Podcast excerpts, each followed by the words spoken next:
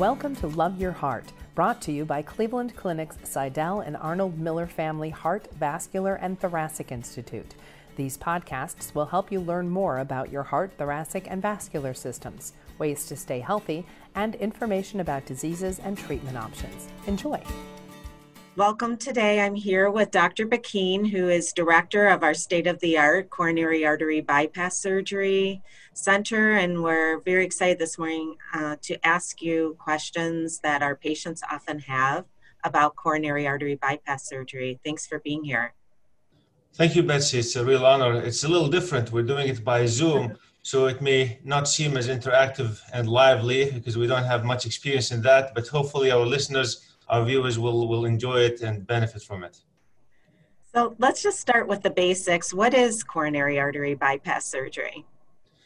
Bypass surgery is when you actually, as the name suggests, bypass a blockage in uh, the coronary vessels of the heart. You don't actually remove the blockage. You don't deal directly with the blockage like a stent does. You actually use another vessel to bypass that blockage. And that vessel could either be an artery or it could be a vein. Um, and who are the best candidates for this type of surgery? Well, uh, as a surgeon, I'm biased and I would like to do it on everybody with blockages, but uh, uh, certainly um, the, the operation is, is a major operation. It involves general anesthesia and uh, most of the time involves the heart lung machine. So you want to be offered to people who could um, tolerate and do well with such a procedure. And with advances in technology and medicine and anesthesia and perioperative care, you could pretty much offer it to anybody, but the impact on their bodies and recovery can vary from one person to another. But it's certain it's it's really governed by the severity of the blockages because if it's one or two blockages in a small or um, uh, insignificant vessel, then it should probably be treated medically and if it's a more significant vessel or two, it could probably be treated by a stent. But if it's a complex or multiple lesions, then it's better treated by bypass. And bypass has the longest term survival because many studies have demonstrated the superiority of coronary artery bypass surgery to other, to other management modalities for patients with significant and heavy um, burden of blockages especially in diabetics. To summarize, um, most of the guidelines would say if you have a three vessel disease or multi vessel disease, or if you have a uh, left main disease, uh, most would recommend bypass surgery. And then finally, if the LAD, which is called the widowmaker, is involved, especially when it's involved with other vessels, um, that is certainly a strong indication uh, and recommendation for CABG you often use the term complete revascularization. What does that mean? Yeah, that's a good question. Um, you know, when you have multiple blockages, um, it's best if you address all those blockages that involve the major vessels of the heart.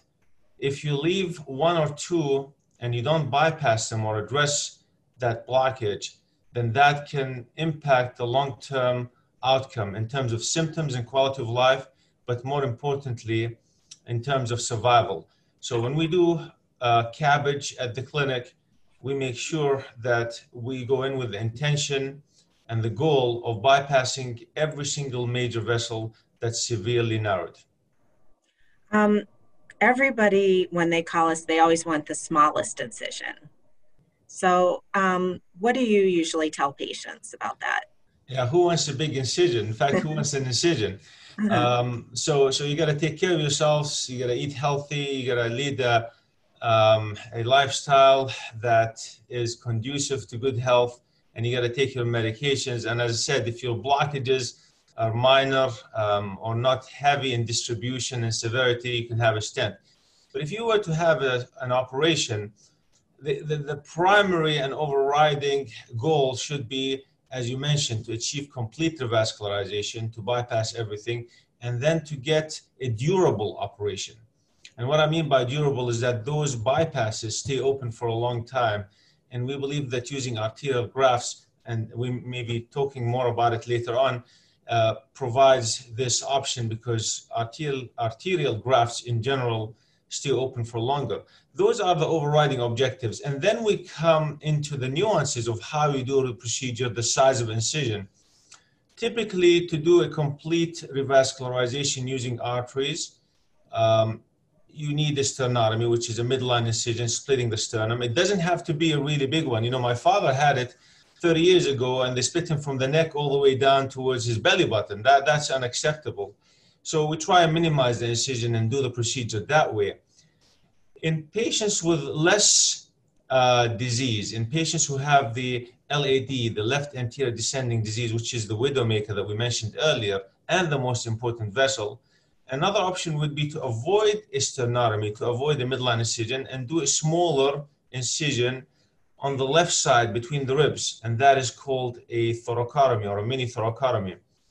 And you could do that with or without the heart lung machine, and you could achieve good result in select patients with suitable anatomy. So those patients we typically do CT scans on to see the position of the heart, its location, and the ease of access. But yeah, you're right. This is an option, less invasive option that we offer for select patients. Uh, we can also uh, involve robotics to help us harvest the internal thoracic artery that we use in that setting. Um, you mentioned in there the um, heart lung machine. So, can you talk about the difference of being on pump versus off pump and what that means for patients? Does it make a difference?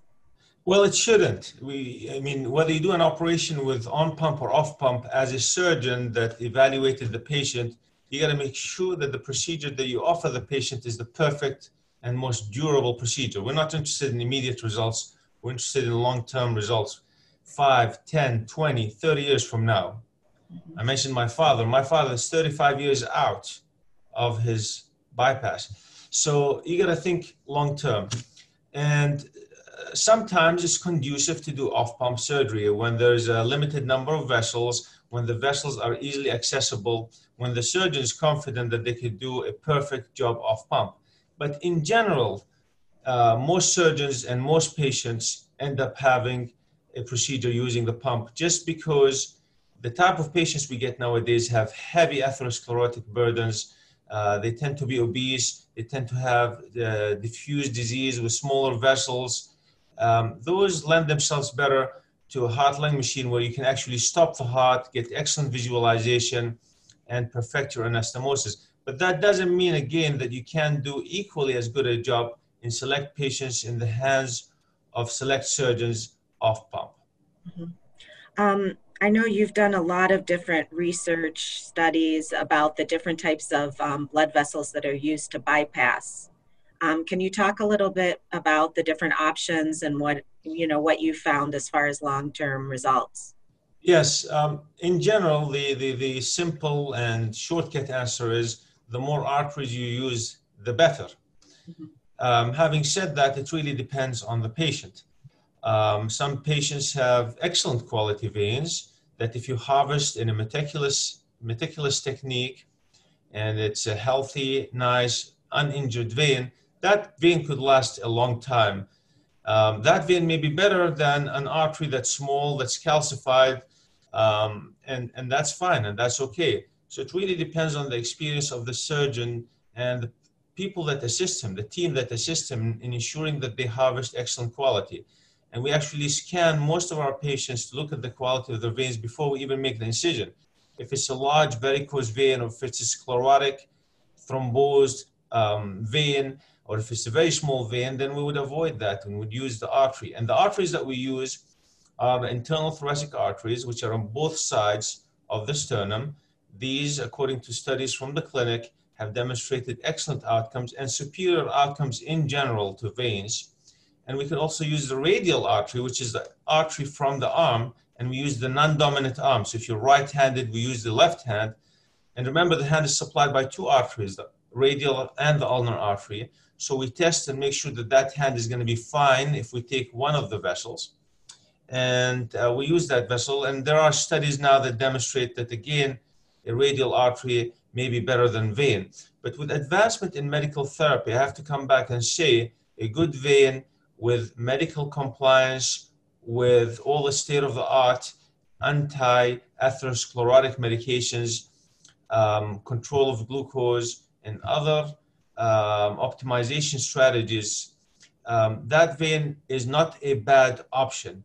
But if you have a young patient with a prolonged life expectancy, um, certainly if they don't have healthy veins, uh, you want to go for more arteries. And our default strategy, actually, for patients that come to our office is to use more than one artery. Again, because they are associated with long term survival. And again, as you mentioned, most of the studies actually that introduced this concept and have validated this concept came from the Cleveland Clinic, starting with Dr. Loop in 1986 when he uh, introduced the world to the left internal thoracic artery, and then Dr. Lytle in the late 90s.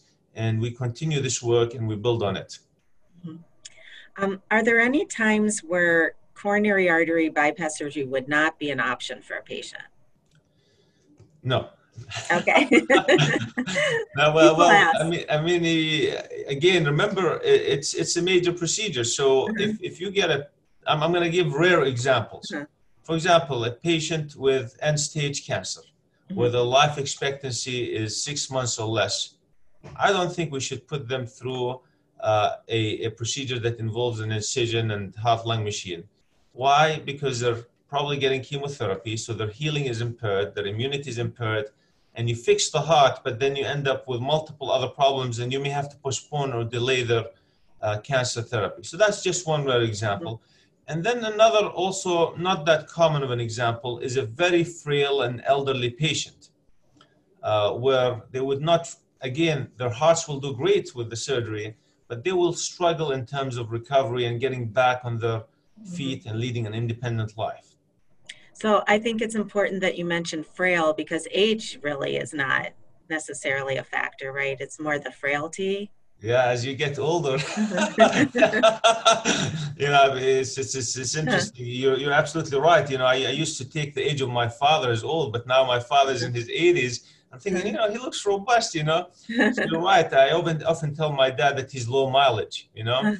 he's old, but he actually is uh, pretty robust. You're right. Age, uh-huh. I mean, we've done successful surgery on patient in the late 80s and, uh, and actually 90s, and they've done really well. But again, we, we, we, we it's, it's a joint decision. It's a uh-huh. joint assessment between us, the patients, and their families. What are their expectations? What's their baseline strength?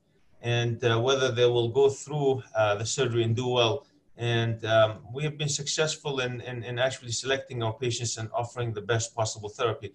And if we can't give them CABG, there are other options. Mm-hmm. Uh, again, optimal medical management is an excellent baseline therapy, but also our cardiology colleagues are extremely skilled in doing very complex interventions for, for, for lesions that may not be otherwise stentable elsewhere. So, so we value our partnership we value our heart team. We value our discussions between the cardiologists and the patients and other involved, uh, other stakeholders involved in the care of the patients. Um, I, I want to leave by talking about our outcomes because patients often are looking at why, you know, why are we number one or where should I go for my bypass surgery? Is it important to go to a center that's, you know, to travel here for heart care? So, can you talk about our outcomes? Uh, I mean, we've been blessed with excellent outcomes and actually the best possible outcomes. And we always um, strive, not just as surgeons, but as teams um, and caregivers. Um, it's really our source of pride, our source of gratification. There's nothing better than seeing your patients do well um, and recover from surgery um, and, and, and leave the hospital in a timely manner, avoid readmissions, and have a better quality of life and a longer life. So that is really our uh, mission, our goal.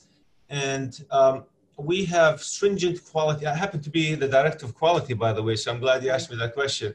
Um, we, have what's called the CABG radar, and that radar picks up high risk cases from the get go, even before we do those cases.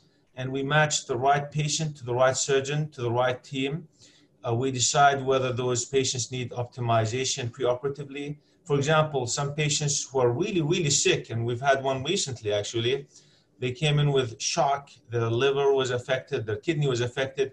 if you put that patient immediately through an operation, they will probably not do well because their systems are not ready to take the physiologic insult of surgery because surgery is a stress um, in on its uh, you know self so um, in that particular patient we placed a temporary mechanical support system called an Impella for about a week the kidneys recovered the liver recovered then we did a CABG, and that patient did very well so what i'm saying is that we we, we evaluate the patients on our CABG radar from the get-go we optimize them We pick the best operation. We tend to use more arteries than veins. And then we have excellent teams in the ORs. We have excellent teams uh, from anesthesia, nursing, physical therapy, respiratory therapy um, uh, to take care of those patients and get them back on their feet as quickly as possible and out of the hospital.